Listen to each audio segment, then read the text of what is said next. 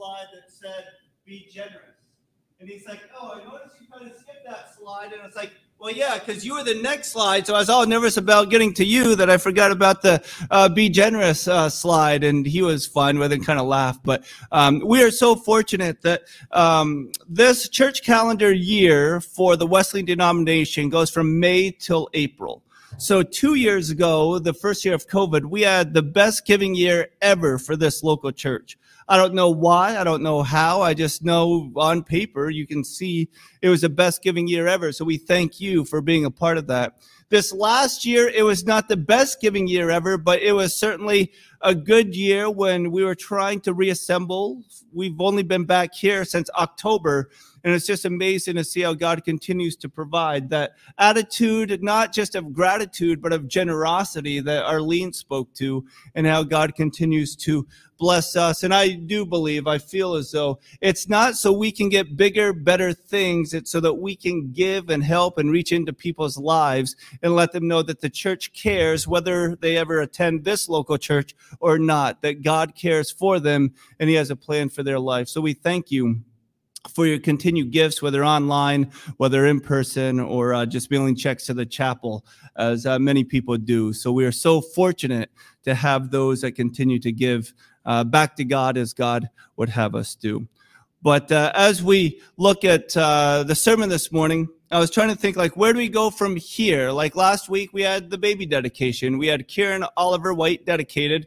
We had a brunch and then we did the sidewalk chalk. And I think it was my daughter. It could have been my wife or someone said, Oh, pulling out all of the stops because your boss is here last week. It's like, well, no, it's not necessarily. Well, maybe it was, but no, because uh, it was at the end of spring break. So just it made sense to do the sidewalk chalk and with, and so anyway, maybe it was, maybe it wasn't, but it was one of those opportunities where we actually got to be the church. And I received an email from the school and I said, hopefully it wasn't just a mess to clean up for whoever's on staff. And uh, she said, no, everybody that she spoke to was so encouraged, teachers, students alike, by walking in and seeing those messages. So thank you uh, for taking part with that but then where do we go now? Like Easter's over, Mother's Day's coming, so happy May. And uh, remember that next week is Mother's Day. So if you need to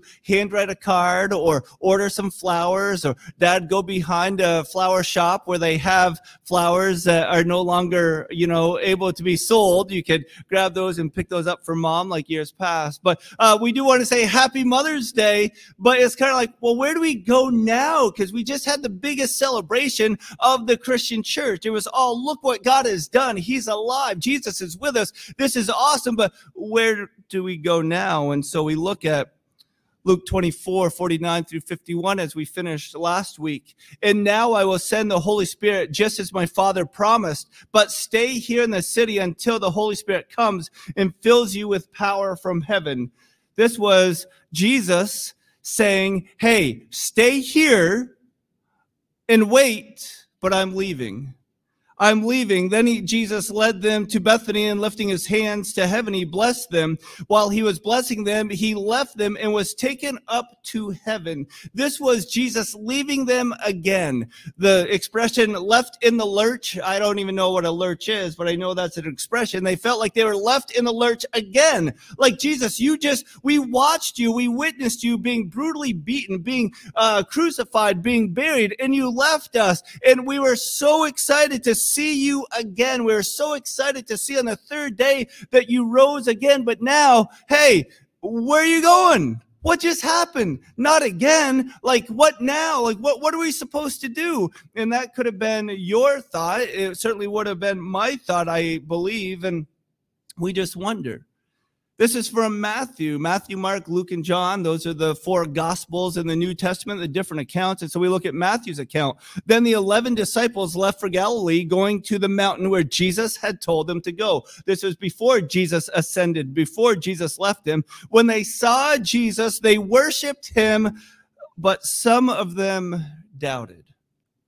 You, these are the disciples, the ones that follow Jesus, the one that had breakfast with Jesus, the ones that witnessed Jesus praying, the ones that witnessed Jesus just being uh, brutally beaten, the ones that witnessed Jesus coming back, and they got to see Jesus again on this mountain where Jesus said, "Come, and I'm going to show up." But some of them doubted. Why did they doubt? Was this just like doubting Thomas, where they're a realist and they just wanted to see, or was this doubting of I got my hopes up at the resurrection that you would take over, that you would have power, that you would rule this government. And now, Jesus, everything I hoped that you would become, everything I thought you would become, it's not going to happen. Jesus, why did I put my hope in you? This is false hope.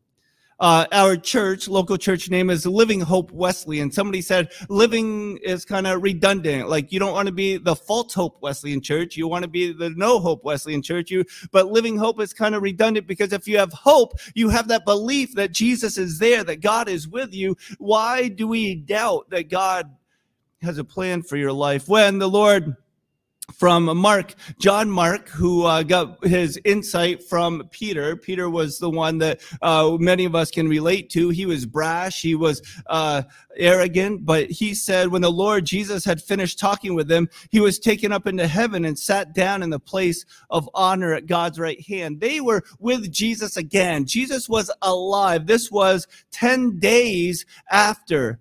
Now, I don't know if you remember the movie Top Gun. Uh, I don't even know if it's appropriate, this quote, but I remember there was Goose. You remember Goose? And then Maverick. They're like, where'd he go? And they're like, where'd who go? That's what I remember from the movie. I thought I'd put it in here because it's like Jesus, like, where'd he go? And then people are like, where'd who go? It's like, well, Jesus, the one that resurrected, like the one that's alive, the one that we believe in, the one that's going to rule, like, where'd he go?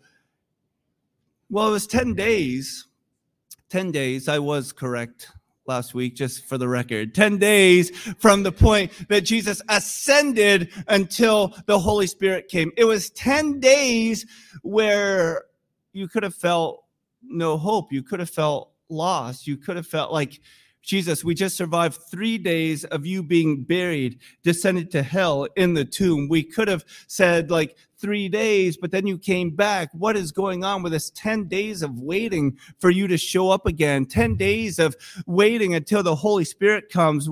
What is going on? If you are like some of us, when my dad was away, the expression always came, when the cat's away, the mice will play. Like my mom, she was a strong disciplinarian, but her spankings never hurt. So uh, it was one of those things like you knew not, you like what not to do, but if you did it, so you just thought like, ah, so Jesus is leaving and he's going to send you a gift. And there could have been like, well, Jesus is away, so I can get away with what I want. I can take advantage of the situation. I can kind of uh, manipulate how I think God's going to work. But these disciples, they were changed. They did not have this frame of mind because they knew what Jesus was going to do. And they, in Romans chapter 12, understood. And so, dear brothers and sisters, I plead with you to give your bodies to God because of all he has done for you. Let them be a living and holy sacrifice, the kind he will find acceptable. This is truly the way to worship him, even when Jesus is not with you, standing next to you.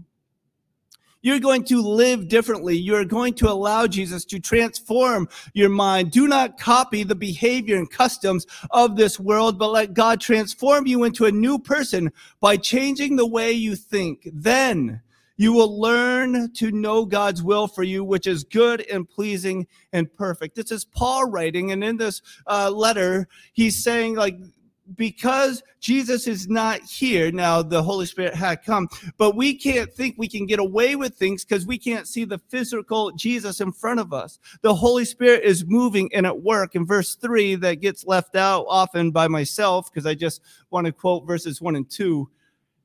Because of the privilege and authority God has given me, I give each of you this warning. Don't think you are better than you really are. Maybe it was a King James or how I memorized. Don't think of yourself more than you should. You are not great because you got to see Jesus. You are not great because Jesus forgave you. You are not uh, lifted up because you have this relationship with God. be honest in your evaluation of yourselves, measuring yourselves by the faith God has given you. Much like the testimony my father gave that it's not me, it's what Jesus has done in my life. It's be honest in your evaluation of yourselves. It's not I am lifted up, I have power. It's like, no, but because of what Jesus has done in my life, then I can come humbly and say, Hey, I just want to share the truth of Jesus with you.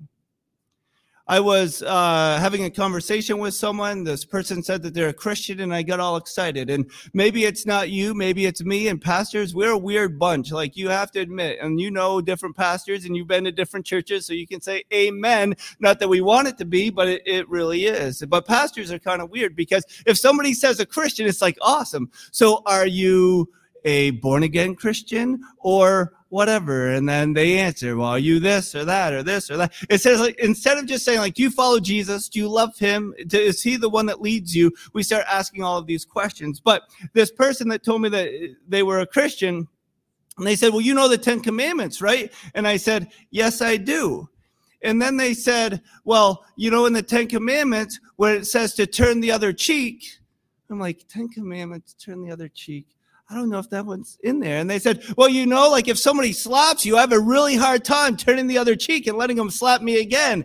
And like 10 commandments, man, it's been a while since I was in Bible college, but I don't know if that's one of the 10 commandments. But they started talking and where I was caught was, if I can be honest, I was like more concerned about this person professing turn the other cheek was one of the Ten Commandments than the fact that this person who professed to be a Christian was trying to get closer to God. Like it was so overwhelming to me. It's like, that's not one of the Ten Commandments. Like, let's go through the Ten Commandments, get that point, then we can move into the conversation. But well, that wasn't even the point of what she was trying to express. She was just saying, like, I have a hard time living my faith when people put me down. It's like, oh, well, yes, we can have a conversation of that, but I was stuck. And sometimes we get stuck in our righteousness. And it's not about how many memory verses you know or you can quote, it's about how do you show kindness to your neighbor?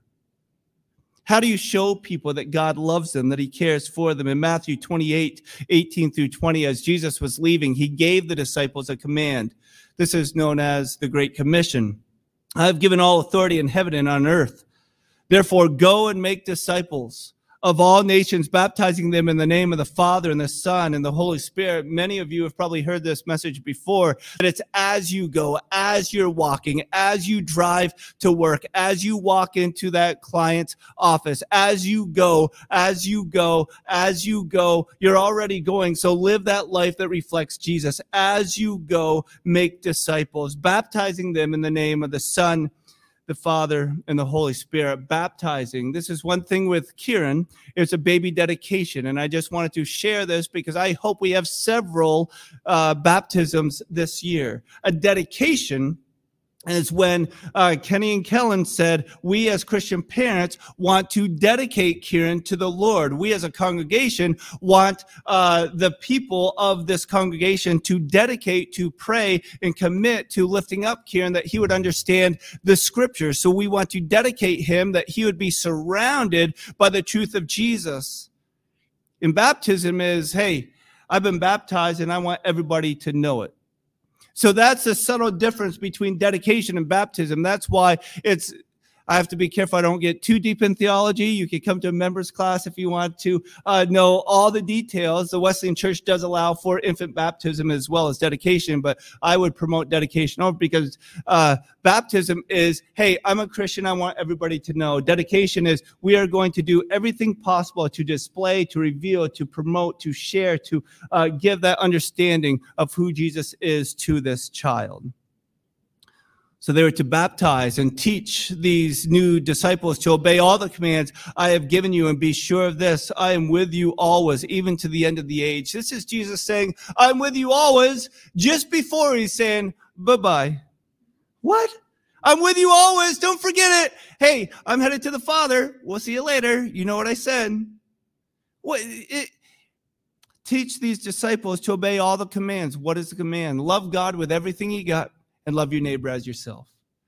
Love God with everything you have, everything you hope to be. Love Him with your core, love Him with your emotions, love Him with who you are, and love your neighbor as yourself. That's a command that you're supposed to teach. And Mark, he says, the disciples went everywhere and preached, and the Lord worked through them, confirming what they had said with many miraculous signs. It was not when the cat's away, the mice will play. It's like, no, we are on mission. We have a purpose now. We know that God loves us, and even though Jesus has left us physically, He's promised us a gift. He's promised us a comfort comforter. He's promised us something that's going to sustain us and help us and give us the power to overcome because you are witnesses of all these things. You are witnesses of all these things. And now I will send you the Holy Spirit just as my father promised. But stay here in the city until the Holy Spirit comes and fills you with power from heaven. 10 days, wait 10 days, wait for God's gift 10 days later. Then Jesus led them to Bethany, lifting his hands to heaven, he blessed them.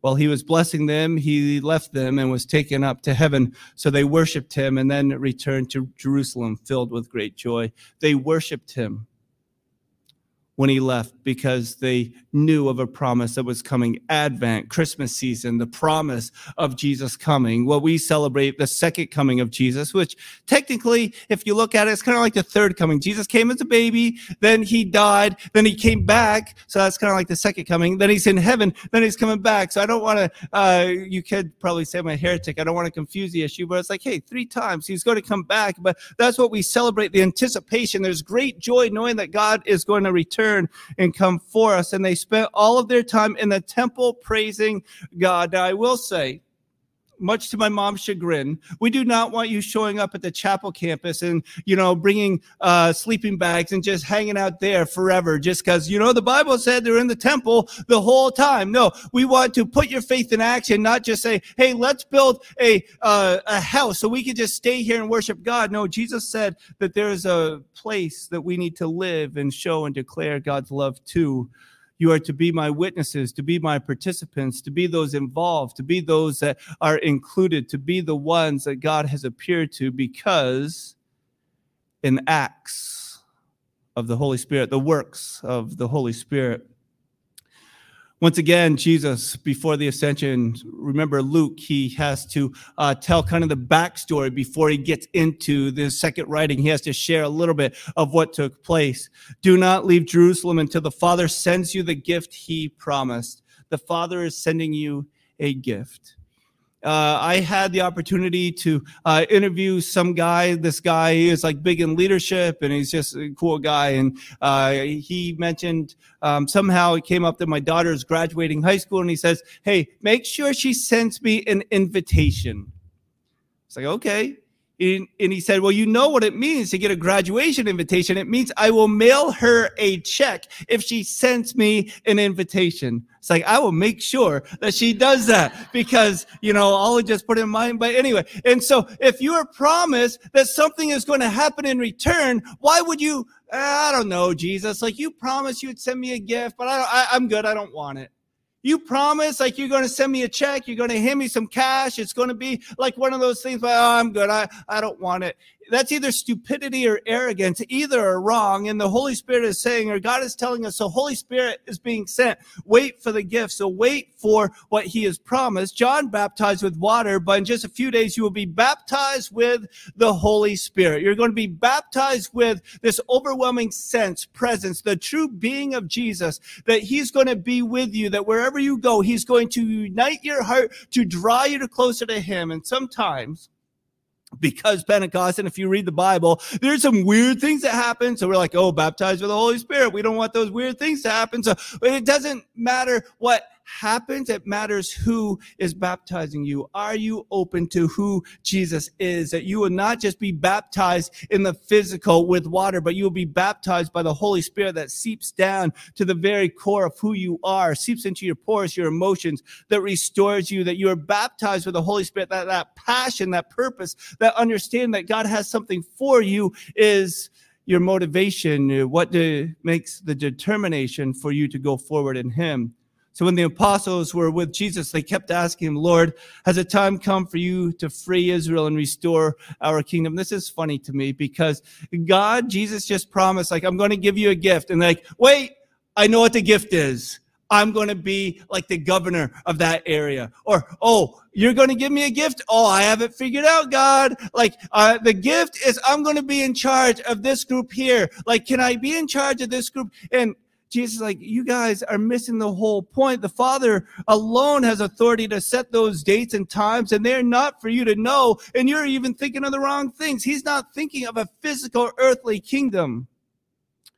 But you will receive power when the Holy Spirit comes upon you, and you will be my witnesses telling people about me everywhere in Jerusalem, throughout Judea and Samaria, and to the ends of the earth. You're going to be my witnesses. If you look on the Old Testament, it's actually a New Testament map, but if you look in the maps, this would be, you'll be my witnesses in Duxbury. You're going to be my witnesses in New England. You're going to be my witnesses to the Northeast. You're going to be my witnesses to the ends of the earth. It's going to be who you wake up in the same house with, who you go to work with, where you like to go on vacation vacation into the ends of the earth. This is where you're going to be my witnesses. You, this is where you're going to participate with sharing the love of Jesus wherever you go. And if you're like, well, I don't want to go to China. I don't want to go to Uganda. I don't want to go to, well, you don't have to start there. You can start right where you are. And as you go, make disciples. As God just opens doors with conversations, maybe it's new bosses or different employees or people you don't even like, but for whatever reason, you're standing at the water cooler together. You could just be the hope that they need, the hope of Jesus that says that there is peace for you because God has come to give salvation and forgiveness and freedom freedom. God's come to that we might have freedom, not that we would be like, oh, I'm a Christian and it's miserable and I can't wait to get to heaven because I don't like you and I don't like being here, but I can't wait till I get to heaven because at least something I have something to look forward to. This is not what God has called us to. After saying this, he was taken up into a cloud while they were watching and they could no longer see him and they strain just read this uh, well we can i'll read it first and we can read it together out loud. And they strain to see him rising into heaven. Can you can you imagine like they strain like there he goes! Like if if somebody said i'm going to give you a gift but i have to go so i can get the gift to give you and we're so concerned about no they're walking away. No like where they're going? Like i'm straining as they strained to see him rising into heaven, two white robed men suddenly stood among them. Men of Galilee, they said. Read this next uh, phrase with me. Why are you standing here staring into heaven? It seems like, well, because Jesus just left. Like, I know you look like an angel, but you're not very smart. Like, I'm staring into heaven because Jesus just left. And why are you standing here staring into heaven? Why are you so spiritually minded? You are no earthly good. Why do you say you care about people, but all you care about is this agenda or this talking point or this soapbox? Jesus has been taken from you into heaven, but someday he will return from heaven in the same way you saw him go. Jesus is going because he has a plan for your life. He has a gift for you. Why are you just longing to go back to normal? When every revival and every generation that saw revival had Jesus move in a very different way than what they experienced before. Well, Jeff, I loved when the church was full of kids and I miss that family. So do I. Well, Jeff, I miss like when uh, I don't even know what those laws were called. When everything was closed on Sunday, it was like Chick fil A for the world. It was everything was closed on Sunday. I miss those days. But Jesus is still with us and he has a plan for us to live in this day the hope that he has for us the life that he's given to us the fact that we can accommodate those around us by the truth of scripture not just because we think it'd be better but because god is big enough to work in those ways? Why are you standing here staring, longing, looking back, saying those were the good old days? There's a story, I forget the whole thing and I'll mess it up, but the only point that I remember is the good old days when you thought you were pulling up socks, but it wasn't socks at all. It was just all the good old days had turned to loose skin. And anyway, I just remember that. The good old days, they weren't that good. You lost your memory. You're thinking like there's great things in the past, and all that was great is the fact that Jesus saved you to be useful today.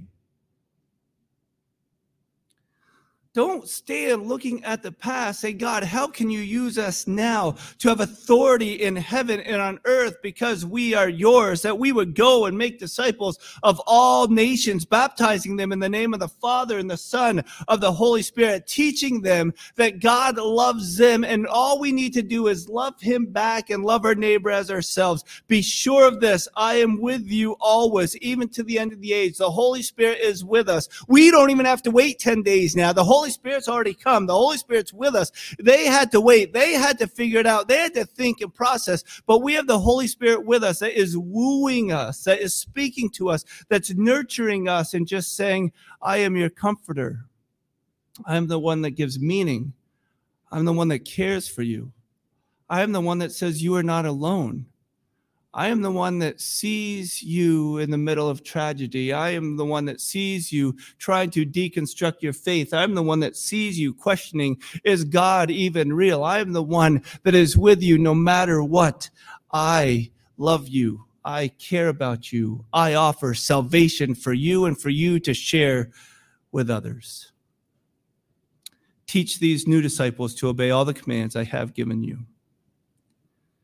So, where do we go from here after Easter's done and Mother's Day's next week? But well, we understand that the Holy Spirit's with us and He has a plan for our life, and He wants us to teach others that there is great hope and peace in Him, even when your life might feel like it's in a mess. God has a plan, God is with you, and you know what?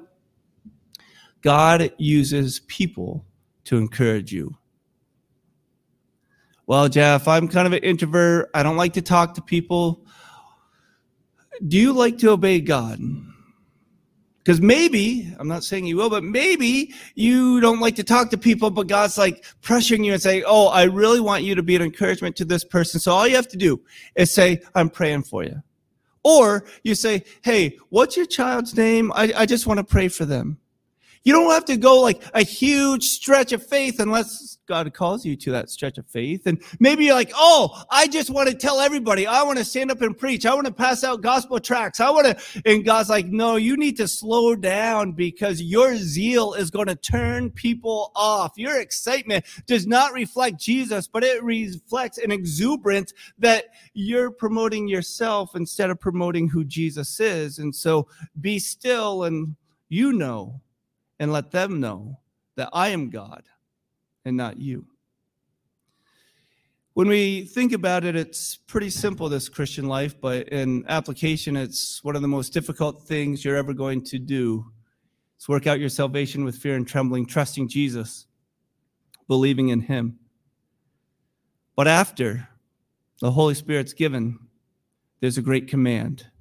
Not, well, I'm going to have fun until Jesus returns and I'm going to heaven, but man, until Jesus returns, there's those in my family, there's those in my neighborhood, there's those that I work with that they need to know the hope of Jesus. So we've done this before, and it's not too crazy or different, but um, I want you with your eyes open, looking up. You can stand up, you can sit down, doesn't matter. I want you to think of somebody that you would like us to pray for for their salvation. If you want to say their first name, if you want to just say their first initial, that's fine. But uh, who is someone we, as the congregation of Living Hope Wesleyan Church, can join you in praying for that they would know the salvation, hope, and freedom of Jesus?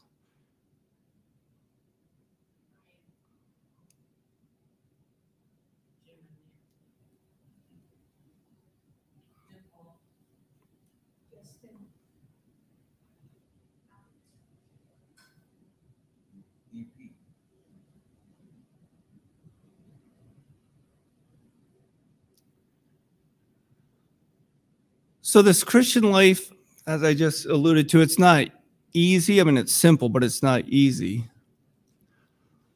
But what if God wanted to grow our congregation, not so that we could have a beautiful building or whatever you think makes an awesome church, but so people actually uh, have a hope. Um, there was a report, uh, I think it's either Reuters News or Time Magazine. They said that last year had the most um, offenses of gun violence uh, within the younger generation. I think it's uh, 14 to 21, 14 to 22, that demographic that they've ever seen. And 30% of those were suicides. And so they were trying to ask, like, why, why, why? And I, I don't know why. I just kind of think, like, if people don't have hope, if people feel like that's the only way out, we as a church need to be sharing Jesus more than whatever else we think is important. So maybe you don't know people's names or the principal's name or those that are playing soccer and we think, why are they playing indoor soccer? They should be at church. Well, maybe they just need to know that God loves them. And so we'll figure out how to reach our neighbors with Jesus because that's what we need to do. Coming to church is great. I'm glad you come. But live in Jesus the rest of the week, that's pretty, pretty important as well. But please stand as we just dismiss in prayer. Oh God, we thank you that we are not alone. We thank you for your promises and we thank you that the gift that you have already given us, may we boldly receive your spirit. May we dare to open up all that you have for us. May we allow you to change our lives to reflect your goodness. May we believe that you've created us as a masterpiece, that we are not only your children and your friends, but we are dearly loved by you. And God, we just thank you that you give us opportunity to meet people that do not know you, to work with those that seem far from you, to be available to a society, to a culture that doesn't even know your name except for a profanity. So, God, may we love you in such a way where we display you. As you change us, may your Holy Spirit bring others closer to the realization of your hope, your peace, your freedom. We thank you, Father, for this time together. And it's in your name, Jesus, we pray. Amen. Amen. And you are dismissed.